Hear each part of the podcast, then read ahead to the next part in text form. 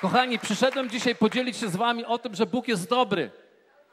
I w Nim życie jest fantastyczne i cudowne i nie ma lepszego życia od życia z Bogiem.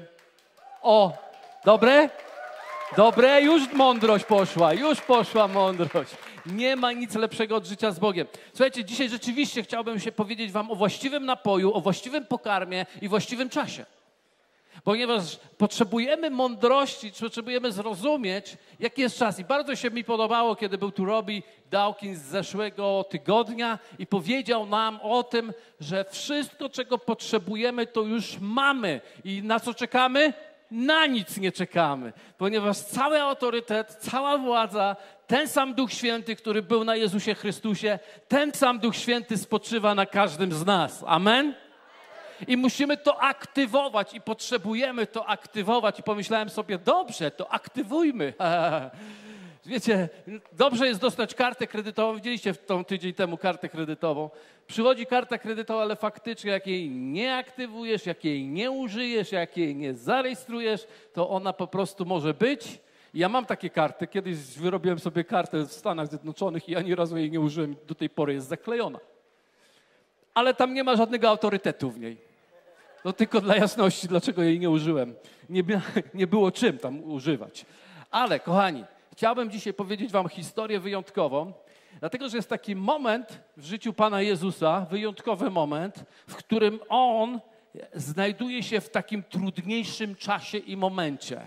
Dlatego że okazuje się, że Jezus to nie był perpetuum mobile.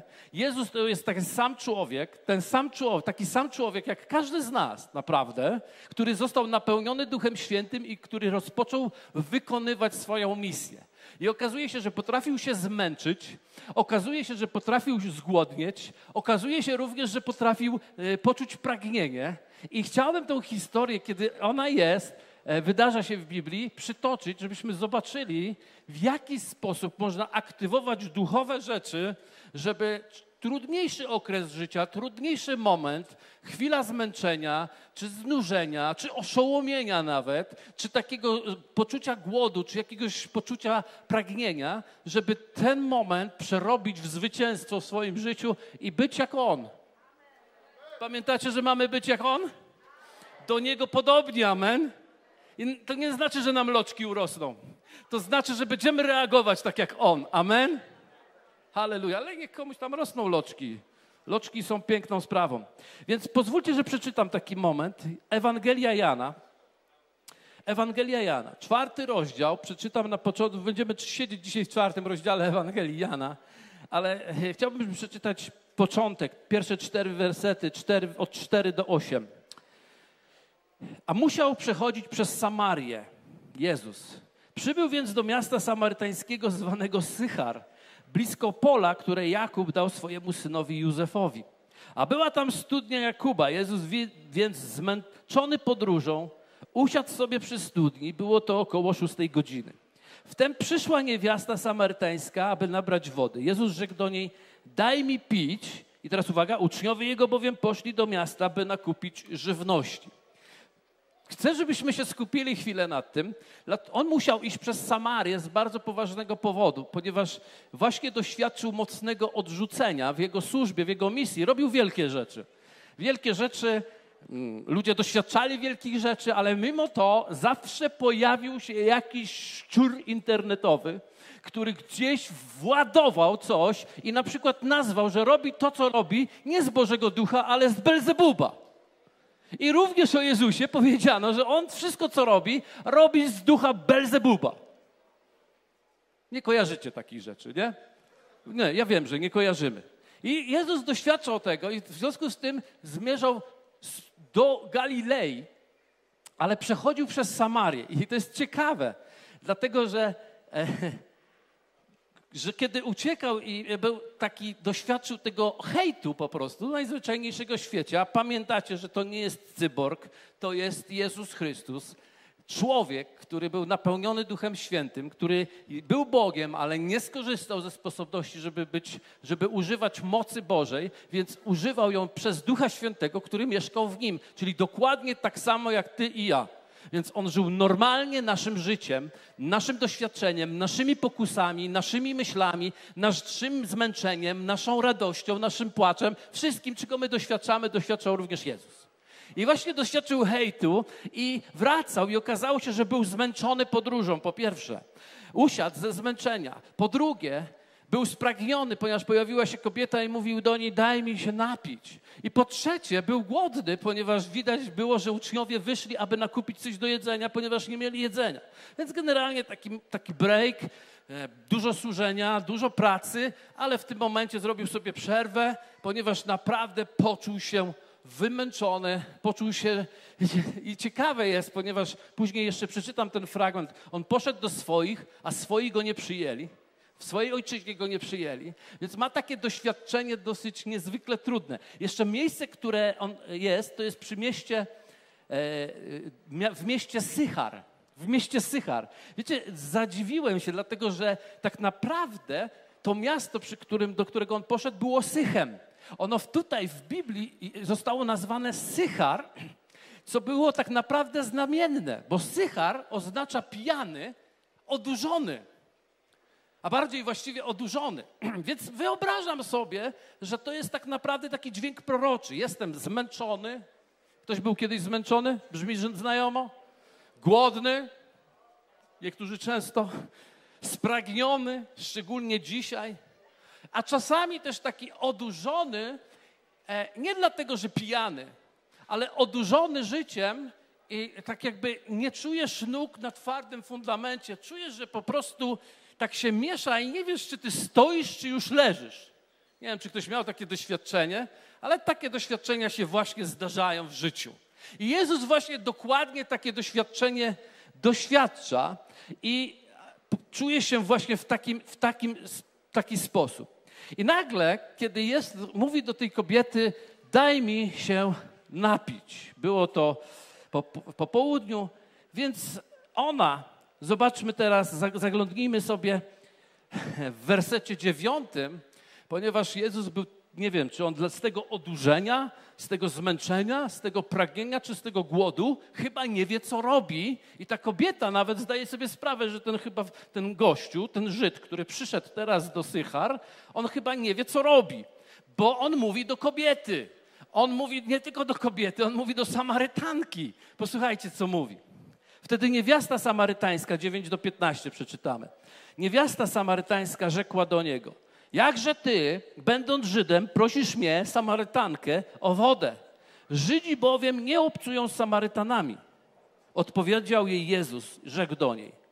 Gdybyś znała dar Boży i tego, który do ciebie mówi, daj mi pić, wtedy sama poprosiłabyś go i dałby ci wody żywej.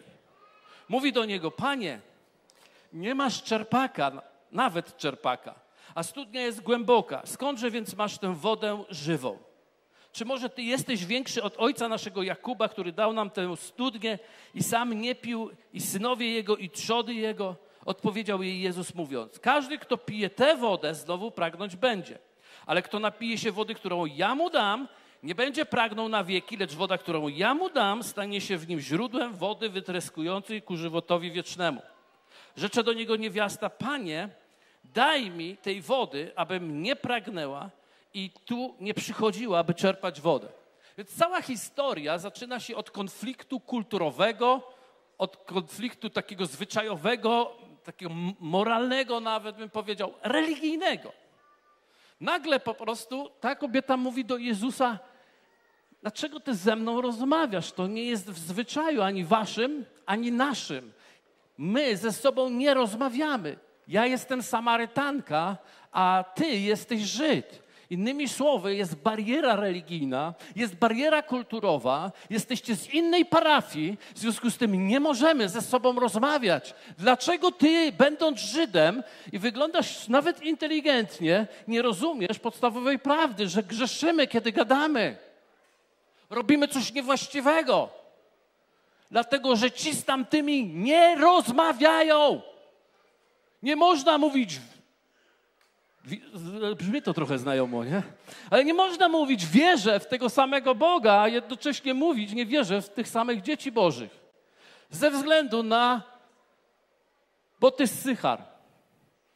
a ja z Kfarnał, albo ja z Jerozolimy, albo ja niebieski, albo zielony, albo czerwony. Więc jest problem, od tego się pojawia i w związku z tym, kiedy się pojawił ten problem, Jezus natychmiast przechodzi do jej wewnętrznej potrzeby. Zobaczcie, co się dzieje. Jaka była jej wewnętrzna potrzeba? Jej wewnętrzną potrzebą było niezaspokojone pragnienie. Otóż okazało się, że ona ma wieczne pragnienie, to potem wychodzi coraz bardziej, za chwilę wejdziemy głębiej, ale ona widać, że żyje ciągłą potrzebą zaspokojenia pragnienia. Już wyprzedzę, miała już 5 mężów. Nie wiem, co się z tamtymi stało, czy rzeczywiście umarli, a może niekoniecznie umarli, albo ktoś im pomógł umrzeć, nie wiem. Wiem jedno, teraz, którego ma, nie jest jej mężem. Wiecie, kiedy ja widzę kobietę, która ma 5. męża i potem ma 6, który już nie jest jej mężem, to nie wiem jak wy, ale ja widzę ciągłą potrzebę, która prawdopodobnie w żadnym przestrzeni nie jest zaspokojona. Więc kiedy Jezus usłyszał o tym, że rozmawiamy, on mówi o tym, że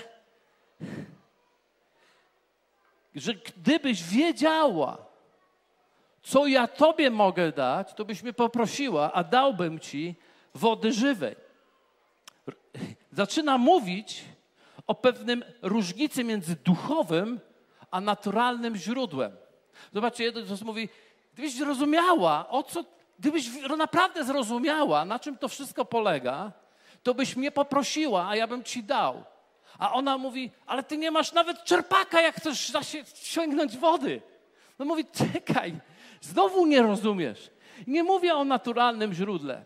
Mówię o duchowym źródle. Mówię o czymś, że jak ja Ci raz dam tą wodę, którą z naturalnego źródła, jeśli raz zaczerpniesz, będziesz musiała czerpać znowu, ponieważ co chwilę będziesz pełna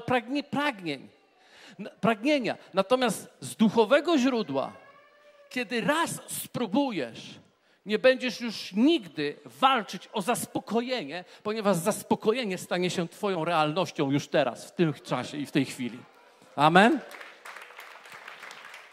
Więc natychmiast pokazuje jej te różnice między tym naturalnym a duchowym. I kiedy ona usłyszała, coś jej się w duchu wydarzyło, jakby złapała, tak jakby nie wiedziała do końca jeszcze, jak to określić, ale złapała, bo mówi tak, daj mi tej wody. Daj mi tej wody. I moje pytanie dzisiaj jest, czy jest tutaj na tym miejscu ktoś, kto oczywiście żyje naturalnym życiem, kto chodzi do studni codziennie, kto oczywiście czerpie, ponieważ potrzebuje pić, je, robi różne rzeczy, wszystko w naturalnym wymiarze, ale czy jest może ktoś, kto rozumie, że jeżeli byś tylko rozumiał, co to znaczy żyć z Bogiem, poprosiłbyś o tej, żeby tej wody Ci dał, a kiedy Ty się napijesz tej wody, już więcej pragnąć nie będziesz.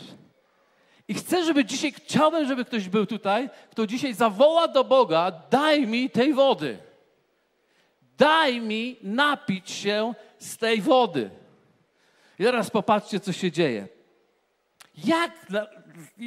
Moje pytanie zawsze, nie tylko daj mi tej wody, czy to wystarczy, że zawołamy do Boga, daj mi tej wody, daj mi się napić? No nie. Moje pytanie zawsze jest, ale jak? Mądry człowiek zawsze zapyta, jak? W jaki sposób mam się napić tej wody? Posłuchajcie dalej tej historii, bo ona jest bardzo ciekawa.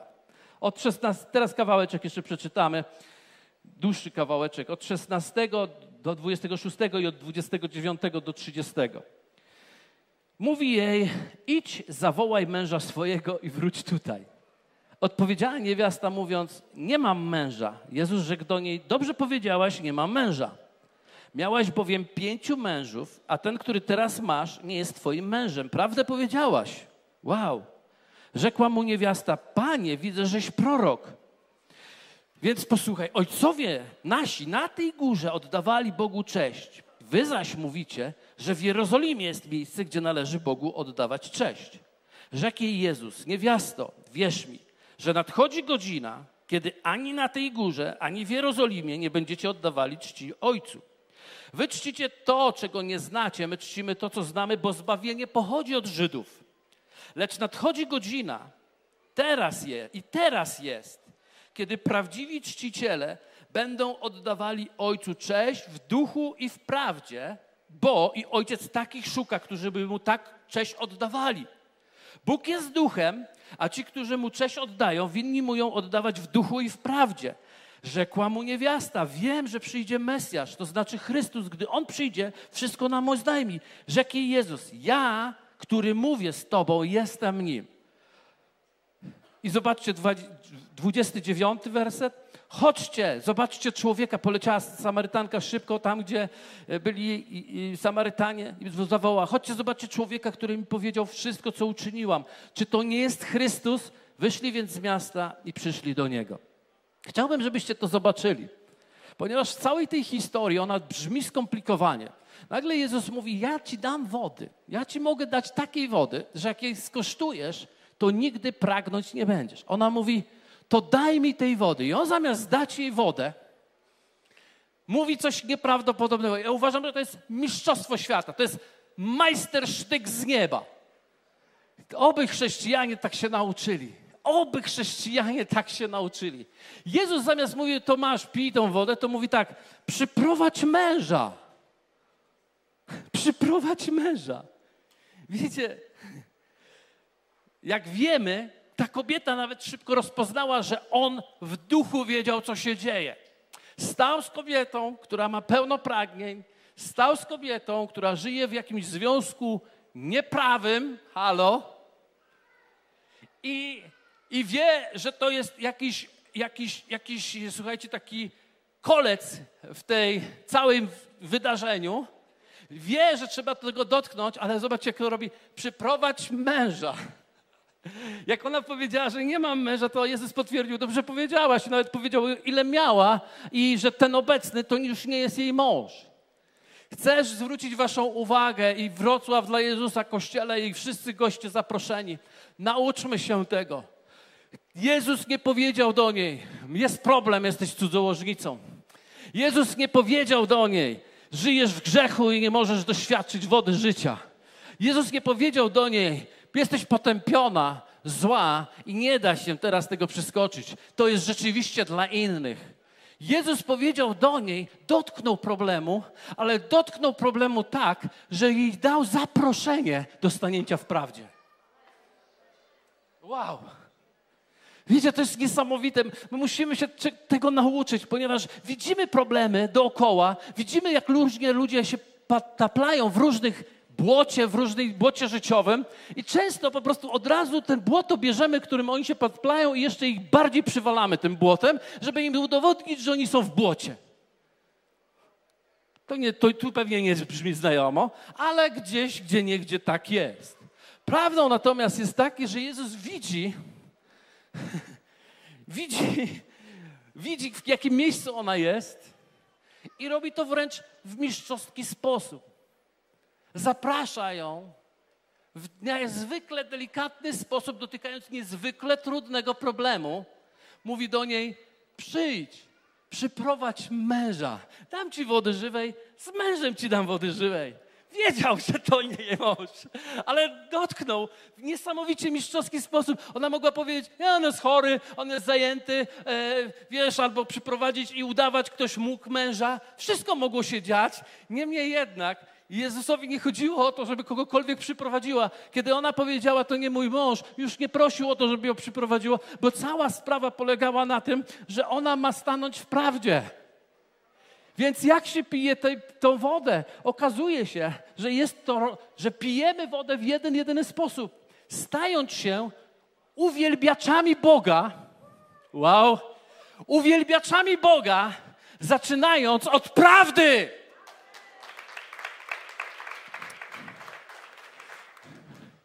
Więc przyprowadź męża, przyprowadź na to spotkanie wczorajszy wieczór, przyprowadź na to spotkanie te chwile, te momenty, których zakopałeś, żeby one tu dziś nie były. Przyprowadź. I teraz mamy szansę, bo wiecie, jaki ojciec szuka czcicieli? W duchu i w prawdzie. Więc mamy teraz szansę wziąć prawdę, ją zakopać, albo wziąć prawdę i przed miłującym Ojcem powiedzieć: mam problem. A wiecie, co Bóg mówi, kiedy mówisz: mam problem, to nie jest mój mąż. On w duchu mówi: halleluja! Wow! Bo tu mam kogoś, kto tak czci moje imię, tak szanuje mnie, że w 100% szanuje moje słowo i preferencje Ducha Świętego. Ale się cicho zrobiło. Cicho się w zborze zrobiło.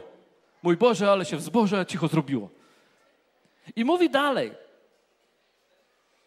Czyli staje w prawdzie. Jezus konfrontuje, daje szansę, przyprowadź męża. Nie mówi, że jest w cudzołożnym związku. Kobieta natychmiast staje w prawdzie. Po czym, co się dzieje? Druga rzecz. Rozpoznaje proroka w Jezusie. Ona mówi: Panie, widzę, żeś prorok. Ona by, gdyby nie chciała stanąć w prawdzie, to powiedziałabyś: o pudło, Żydzie, który przyszedłeś tu pić wodę z naszej studni, spudłowałeś, nie wyszło ci, bo wiele człowiek może, żeby ukryć rzeczy, niemniej jednak ona mówi, widzę, żeś prorok, dokładnie strzeliłeś w dychę, jeśli chodzi o moje życie, dokładnie mnie rozpracowałeś, nie potępiłeś mnie, ale coś w duchu rozpracowało mnie, widzę, żeś prorok. Jak ona rozpoznała proroka? Ona rozpoznała proroka w duchu. Coś pykło w niej i uznała wielkość Jezusa. Ktoś powie: no to, ale przecież to nie problem. Nie problem? Słuchajcie, ten sam rozdział, wiecie jak się kończy ta historia? Wiecie jak się ta historia kończy, ale zaraz następny werset Jezus mówi do swoich uczniów tak. Posłuchajcie, Jan 4,44. Albowiem sam Jezus oświadczył, że... Mamy to? Możemy to wyświetlić? Albowiem sam Jan 4,44. Albowiem sam Jezus oświadczył, że prorok nie ma uznania we własnej ojczyźnie. Nie ma uznania we własnej ojczyźnie. Czyli zobaczcie, jakie niesamowite. Oto jest u swoich, czyni cuda, znaki i mówią tak: jest z Beelzebuba. Przychodzi do kobiety odrzuconej z tej innej parafii, z tej innej teologii, z tego zwiedzenia strasznego. Idzie do niej, a ona widzi w nim proroka. Swoi go odrzucają, nie swoi go przyjmują. Zobaczcie, jakie uwielbienie. Ona decyduje się stanąć w prawdzie i od razu widzi coś, co Ojczyzna nie widzi w nim. Proroka. Amen? I kiedy ona rozpoznała w nim proroka, uznała, że ma na tyle autorytetu, żeby on rozwiązał problem jednak teologiczny. No bo zaraz, spotykamy się w różnych konstelacjach, z różnymi ludźmi, z różnych okręgów światopoglądowych. No Jezus, ale... Wyjaśnij mi, mówi. Moi ojcowie mówili, że na tej górze się oddaje cześć Bogu. A Żydzi mówią, że w świątyni w Jerozolimie się oddaje. Ona mówi w Gerazim, bo tam była właśnie ta świątynia samarytańska, ale wy mówicie w Jerozolimie. A przecież my mamy swoich ojców i wy macie swoich ojców. My mamy swoją prawdę i wy macie swoją prawdę. Czy możesz mi wyjaśnić? I to jest coś pięknego, co Jezus robi ponownie. Popatrzcie. Jezus nie uciekł od prawdy teologicznej. On nie uciekł. On powiedział tak. Zbawienie pochodzi od Żydów. Nie uciekł, ale słuchajcie, natychmiast pokazał jej prawdziwe znaczenie, którym jest uwielbienie wewnątrz, w duchu, w którym jest spotkanie się z Bogiem, które jest życie z Bogiem. Od razu jej powiedział, że wy macie górę, trochę wam się zmyliło z tą górą, my mamy świątynię w Jerozolimie i tak rzeczywiście ona miała być, ale musisz pamiętać, że ona miała być tylko cieniem tego, co ma być, bo nadchodzi godzina, mówi, nadchodzi godzina, kiedy prawdziwi czciciele ani na tej górze, ani w tej świątyni nie oddadzą mu chwały, tylko oddadzą mu w duchu i w prawdzie. Więc słuchaj, pielgrzymki się kończą, ponieważ nadchodzi czas picia. Picia z wewnątrz tego, co Bóg ci dał. Więc nie będziesz już pielgrzymować na górę, a my nie będziemy już pielgrzymować do świątyni w Jerozolimie, ale będziemy pić wodę żywą. W jaki sposób? Uwielbiając Boga. Jak Go uwielbiając? Być o prawdziwym i rozpoznając, że Bóg jest Bogiem i jest godzien wszelkiej chwały. Jest godzien, żeby przyjąć wszelką cześć i uwielbienie. Amen. I teraz popatrzcie, co się dzieje. On mówi tak, w 21 mówi tak, Jezus. Nadchodzi godzina, czyli On tu jest, ona jest, ale mówi, wiesz, czas nadchodzi. Wiecie, nadchodząca godzina to jeszcze nie ta godzina, tak? To się wszyscy zgadzają. Więc nadchodzi godzina i ona w międzyczasie od 21 wersetu do 23 nastąpiła pewna zmiana, ponieważ w 21 mówi nadchodzi godzina, a w 22, trzecim już mówi tak. Nie tylko nadchodzi godzina, lecz teraz już jest ta godzina. Hej, nadchodzi, ale już nie tylko nadchodzi, ale teraz jest ta godzina. Czy ktoś chce wiedzieć, o co chodzi? Zanim się spocimy całkiem, a przynajmniej ja. Nie podchodzić po spotkaniu do mnie. Słuchajcie, nadchodzi godzina i teraz jest godzina. Co się stało? Otóż ona nadchodzi, my jesteśmy w takiej sytuacji życia, że ona albo nadchodzi, albo już jest. Od czego to zależy? Ja sobie pracuję. Dziękuję. Albo już jest. Od czego to zależy? To zależy od tego, jakie jest twoje picie z wody żywej. Jeśli nie pijesz wody żywej, ona jeszcze nie nadeszła. Ona dopiero nadchodzi. Ale kiedy pijesz, to ona już jest. Amen? Amen. Dokładnie tak jest. Aż niektórzy sięgnęli po wodę, zauważyłem.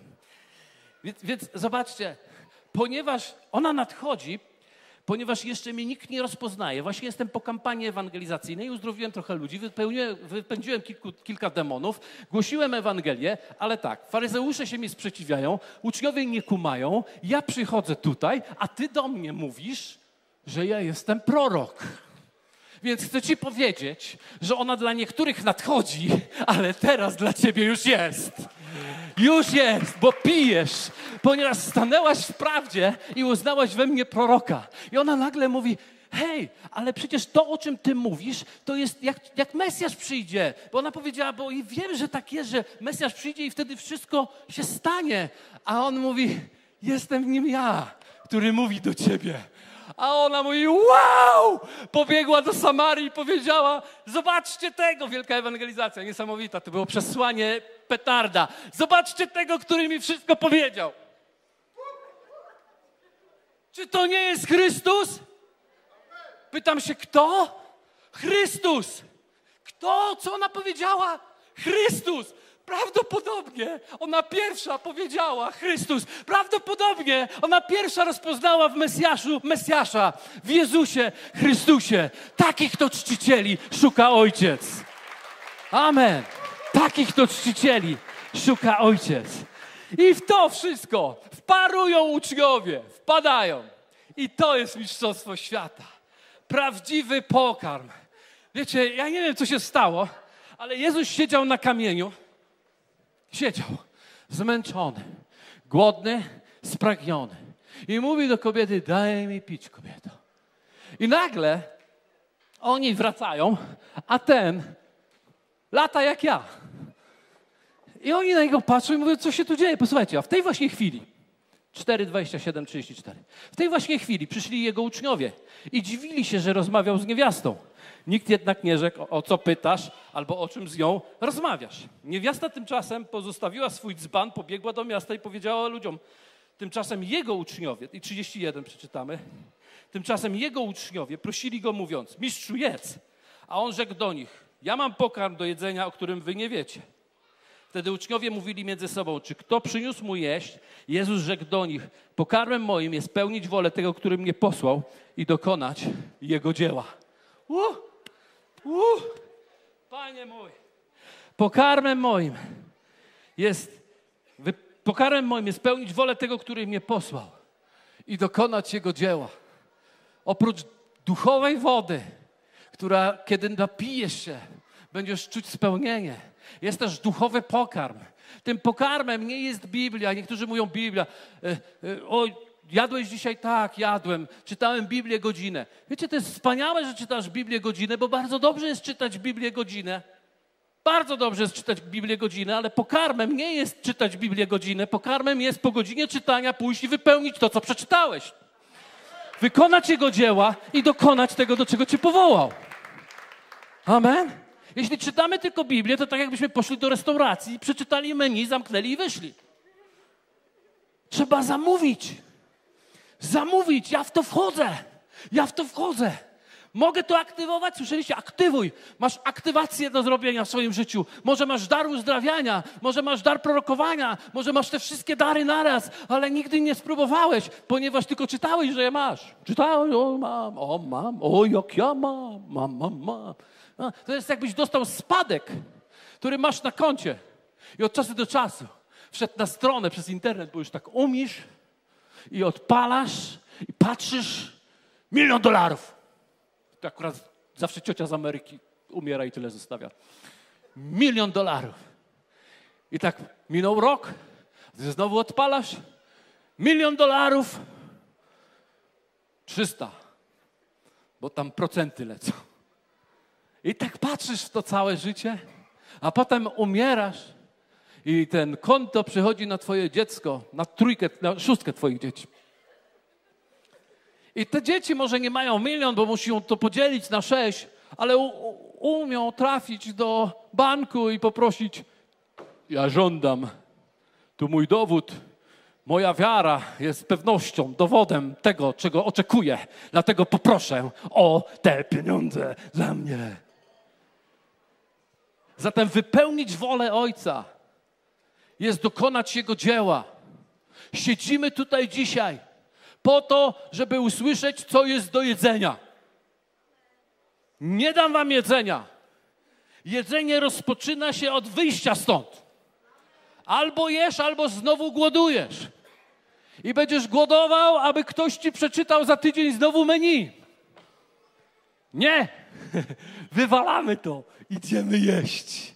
Idziemy jeść. Idziemy z Ewangelią. Biegniemy. Co mamy powiedzieć? Powiedzcie mu to. Normalnie byłem i on mi powiedział wszystko o mnie. Czy to nie jest Mesjasz? Wiecie, moc nie jest tak naprawdę w treści. Moc jest w twoim osobistym świadectwie.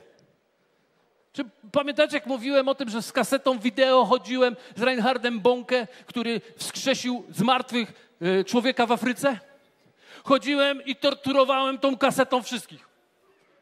Oglądki, bo jak zobaczy, że wskrzeszony, to na pewno się nawróci.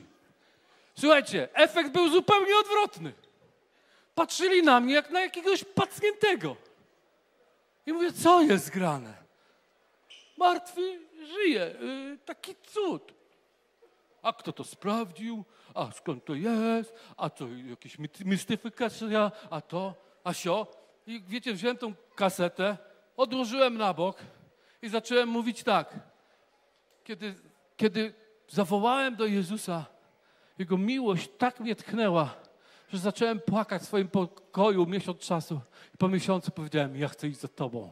I Bóg uwolnił Boże namaszczenie nad moim życiem. A oni do mnie wtedy, serio? Tak? A gdzie to się dzieje? Ja mówię, coś zgrane. Martwy ich nie wyrwał z foteli, a moje płakanie ich wyrwało z foteli, a Bóg do mnie mówi, tak, ponieważ namaściłem twoje świadectwo, a nie czyjeś dla ciebie.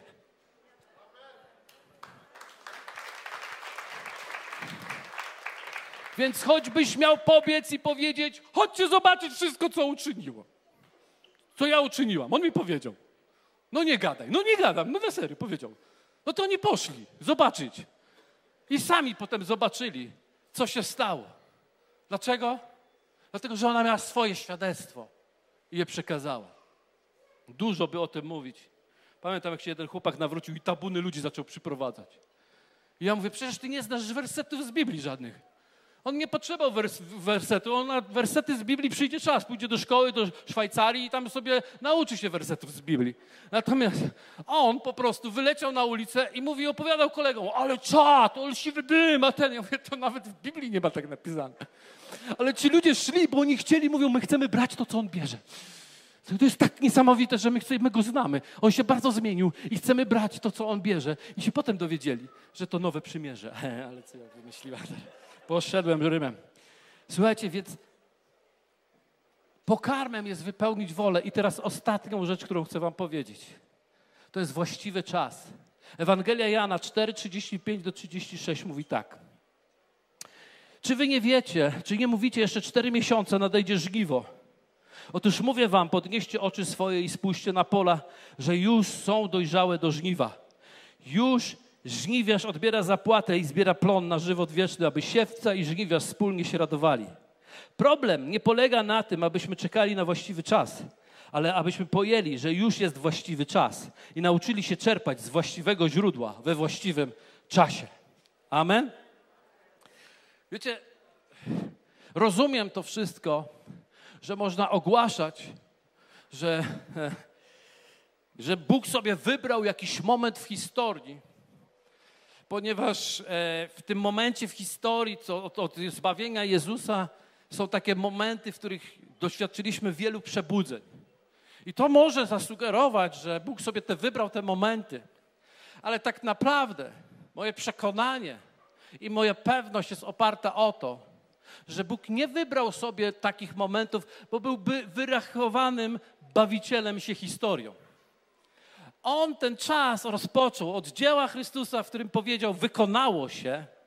I kiedy wypowiedział słowa, wykonało się na krzyżu, od tego momentu jest właśnie ten czas, w którym albo jesteś w tej godzinie, albo nadal nadchodzi godzina. Od czego to zależy? Nie od planu, którym wymyślił sobie Bóg dla ciebie szczególnym, tylko od ciebie. Czy staniesz w prawdzie i oddasz chwałę Bogu należną Bogu?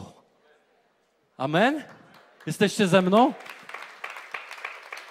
Od tego i czasami faktycznie tak jest, że nagle w wielu miejscach naraz zaczynamy mówić o tym, żeby oddzielić się od tego, co jest kłamstwem, dojść do tego, co jest prawdą i oddać ze względu na Niego, oddać Mu chwałę, uznać Jezusa Panem ponad nasze doktryny, ponad nasze teologie, ponad nasze rzeczy.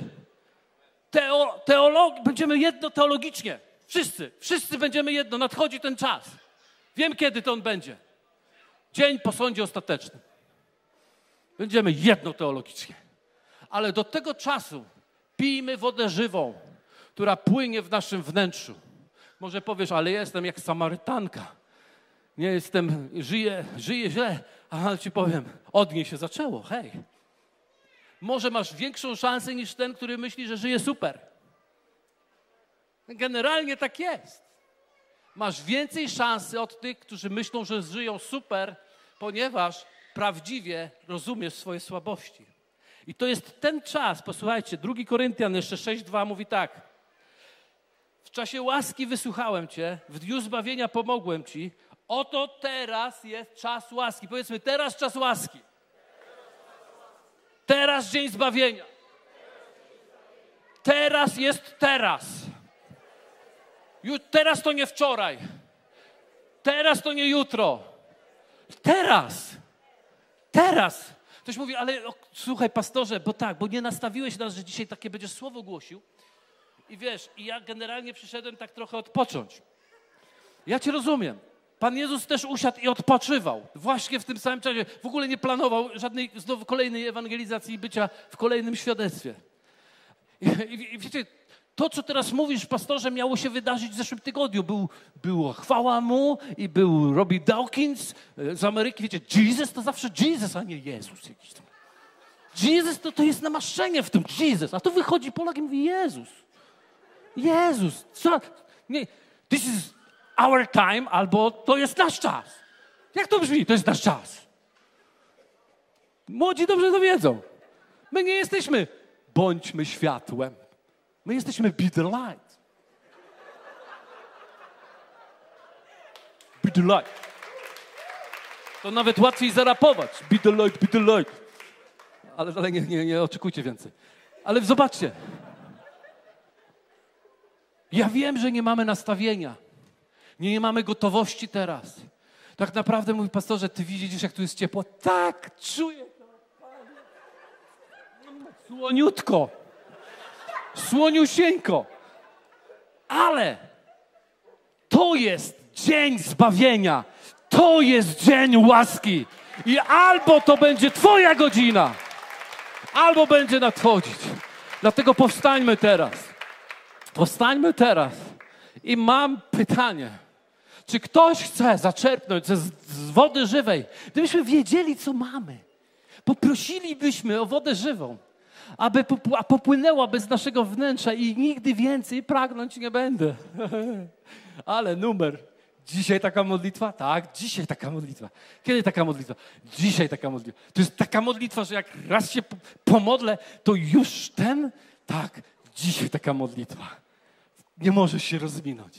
Nie możesz się rozwinąć. Jeśli pragniesz, Jezus zawołał. Kiedyś, w czasie donośnego święta. Też było, wiecie jak to ze świętami. To wcale nie jest moment na duchowe poruszenia. Święta to nie koniecznie moment na duchowe. Ale on wtedy zawołał. Jeśli ktoś pragnie, jeśli ktoś wierzy, niech przyjdzie i pije. A jak powiada Pismo, z wnętrza jego popłyną strumienie wody żywej. Amen. Czy ktoś pragnie? Czy ktoś pragnie? Jeżeli pragniesz, to tutaj szybko przybądź tu do tego miejsca, ponieważ będziemy rozdawać żywą wodę. Alleluja. Ale szybko to nie jest kontemplacja. Bierzemy, bo potrzebujemy. Bierzemy, bo potrzebujemy. Bierzemy, bo potrzebujemy. Teraz przez chwilę jeszcze, przepraszam za to, ale zastanówcie się, tu jak stoicie teraz, czy wzięliście ze sobą do przodu męża swego. W cudzysłowie oczywiście mówię, tak jakby nikt nie złapał, to mówię w cudzysłowie, czy wzięliście męża swego? Czyli czy wzięliście to coś? O czym Pan Jezus dobrze wie. Jest głupotą zostawiać to gdzieś na krześle. Jest to głupotą zostawiać gdzieś w domu, bo Pan Jezus wie, co tam w domu leży. Wiecie, o co chodzi, tak? To jest wariacja, to jest oszukiwanie tylko i wyłącznie samego siebie. Więc przyjdźcie z tym do Pana. On was poprowadzi. O co będę musiała zrobić? Ja nie wiem co. Najważniejsze, nigdzie nie jest powiedziane, co Samarytanka z tym wszystkim zrobiła. Przecież nie jest to napisane. Ja mogę tylko się domyślać, co zrobiła. Ale to nie chodzi o to, co on... Wiecie, boję się, bo co on z tym zrobi? Czy ja na tym stracę? Nie stracisz nigdy, kiedy przychodzisz do źródła wody żywej. Kiedy przychodzisz do źródła życia, nigdy nie stracisz. Zawsze będziesz zwycięzcą. Zawsze będziesz zwycięzcą. Dlatego nie bój się. Zabieraj tego swojego męża. Połóż go teraz przed Jezusem. Połóż tą kwestię przed Jezusem. Powiedz Panu, niech to będzie takie prawdziwe. Chcesz Go uwielbić? Dobra, za chwilę będziemy śpiewać. Prawda, że będziemy śpiewać za chwilę? Będziemy śpiewać. Będziemy grać? Będziemy grać. Będziemy też odśpiewywać? Będziemy odśpiewywać. Na to przyjdzie czas. Ale teraz przez chwilę niech to będzie uwielbienie prawdy. Niech to będzie dotknięcie tych obszarów. Duchu Święty.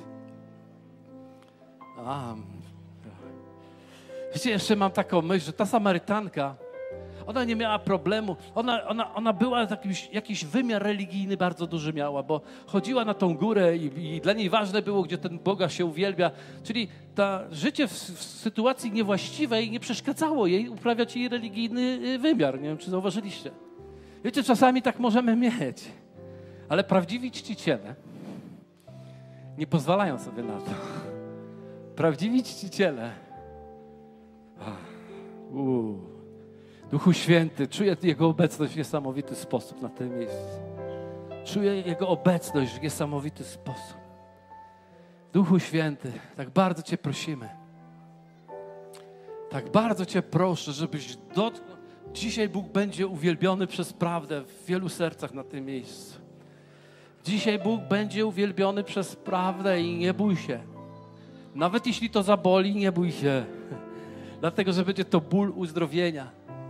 Przyjdź, Duchu Święty, w Twojej mocy, w Twojej chwale, w Twojej sile. Przyjdź, Duchu Święty, i pozwól mi dzisiaj usłyszeć wszystko o mnie. Pozwól Duchowi Świętemu mówić do Ciebie wszystko o Tobie.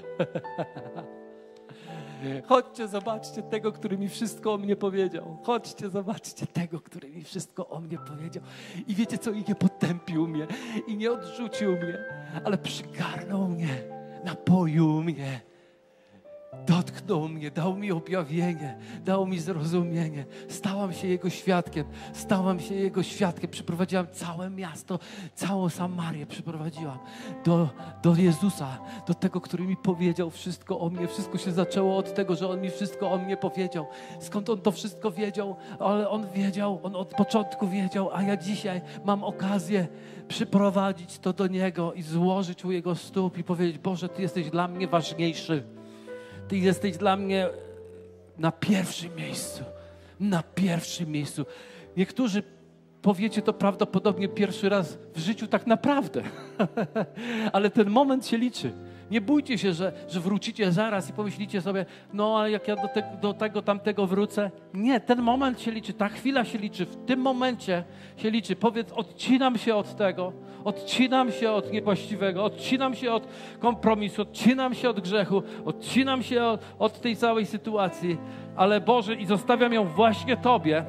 I teraz po raz pierwszy być może niektórzy powiedzą za mną, i powiedzcie, jeśli wyznajecie to: Jezus Chrystus jest na pierwszym miejscu w moim życiu.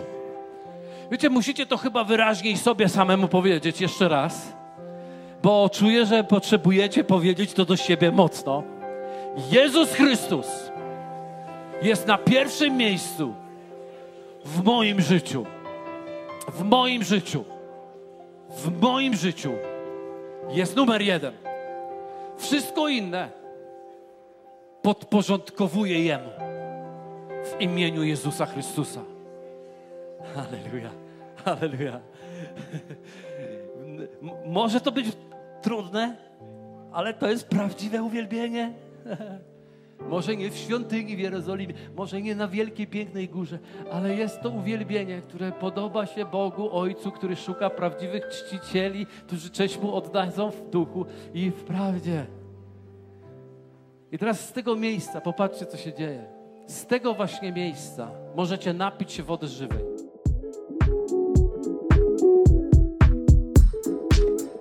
Dzięki za odsłuchanie podcastu Kościoła Wrocław dla Jezusa. Przesłanie było dobre, prawda?